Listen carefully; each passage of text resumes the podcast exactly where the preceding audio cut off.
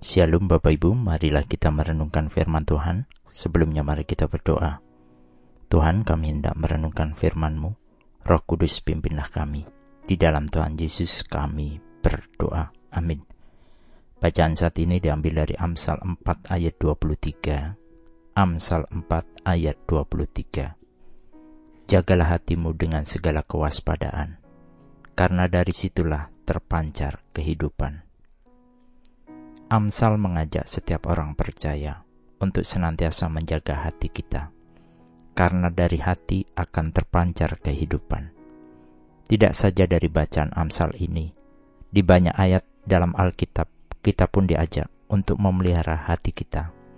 Hati menjadi sumber dari segala sesuatu yang terjadi dalam kehidupan ini. Mungkin ada dalam beberapa hal juga yang mengatakan, bahwa pikiran kita pun harus dijaga.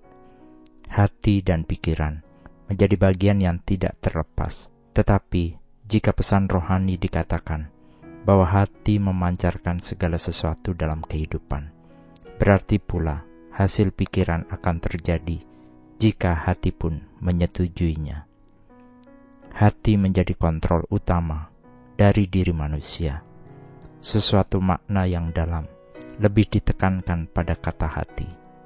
Orang akan mudah tersentuh ketika dikatakan tidak punya hati dibandingkan dengan tidak punya otak. Baik buruknya kehidupan ditentukan oleh hatinya. Bukankah kemarahan emosional lebih banyak terjadi ketika hati kita yang panas dibandingkan dengan pikiran kita yang panas?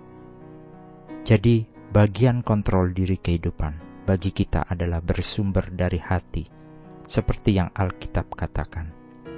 Apakah suasana hati kita sedang baik, ataukah saat ini hati kita sedang dipenuhi oleh kebencian, kecemburuan, kemarahan, dan sebagainya? Kita, sebagai orang percaya, diundang untuk terus memelihara, bahkan menjaga hati, seperti pada bacaan saat ini, karena dari situlah terpancar kehidupan kita hidup kita hari ini akan terjadi bagaimana suasana hati kita hari ini. Kehidupan hari ini akan diwarnai oleh warna yang ada di dalam hati kita. Dari hati kita muncul segala sesuatunya. Itu pesan yang tertulis di dalam Lukas 6 ayat 45. Orang yang baik mengeluarkan barang yang baik dari perbendaraan hatinya yang baik. Dan orang yang jahat mengeluarkan barang yang jahat dari perbendaraannya yang jahat. Karena yang diucapkan mulutnya meluap dari hatinya.